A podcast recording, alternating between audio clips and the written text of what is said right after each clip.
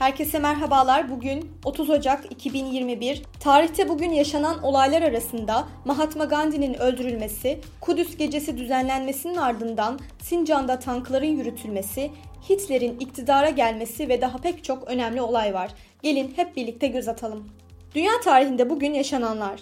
bin dokuz yüz on dokuz. Paris Barış Konferansı'nda İtilaf Devletleri Osmanlı İmparatorluğu'nun parçalanmasını kararlaştırdılar.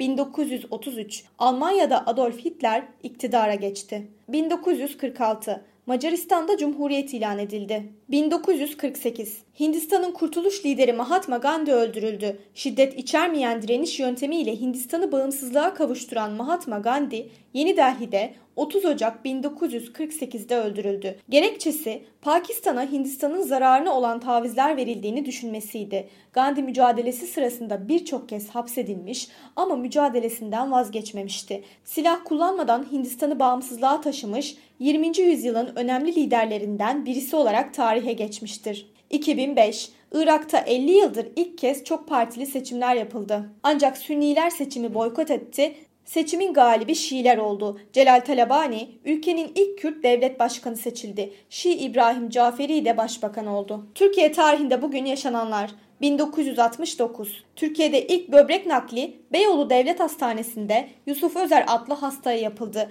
Ancak Yusuf Özer kendisine takılan böbreğin bir akıl hastasından alındığını ileri sürerek savcılığa başvurdu.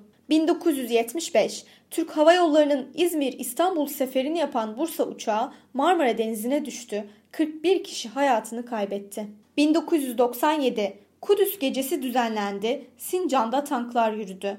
Sincan'ın Refah Partili Belediye Başkanı Bekir Yıldız'ın otuz Ocak bin dokuz yüz doksan yedi'de düzenlediği Kudüs'ü anma gecesinde Hizbullah ve Hamas liderlerinin posterlerinin asılması büyük tartışmalara neden oldu. Gecede ayrıca intifada hareketinin canlandırılması yapıldı. Bu gecenin sonrasında Sincan'da tanklar geçiş yapmıştı. Bu olay yirmi sekiz Şubat'a giden yolun önemli adımlarından sayıldı. Bugün doğanlar. bin sekiz yüz seksen iki. Amerika Birleşik Devletleri'nin otuz ikinci Başkanı Franklin Roosevelt dünyaya geldi.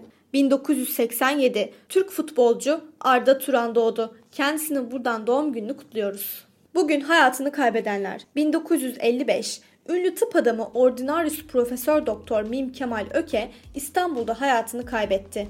bin dokuz yüz doksan sekiz. Ünlü karikatürist Ali Ulvi Ersoy yetmiş dört yaşında İstanbul'da hayatını kaybetti. Bugünkü bültenimizi de burada sonlandırıyoruz. Tarihte gerçekleşen önemli olayları ele aldık. Yarın neler olduğunu merak ediyorsanız bizi dinlemeyi unutmayın. Yarın görüşmek üzere.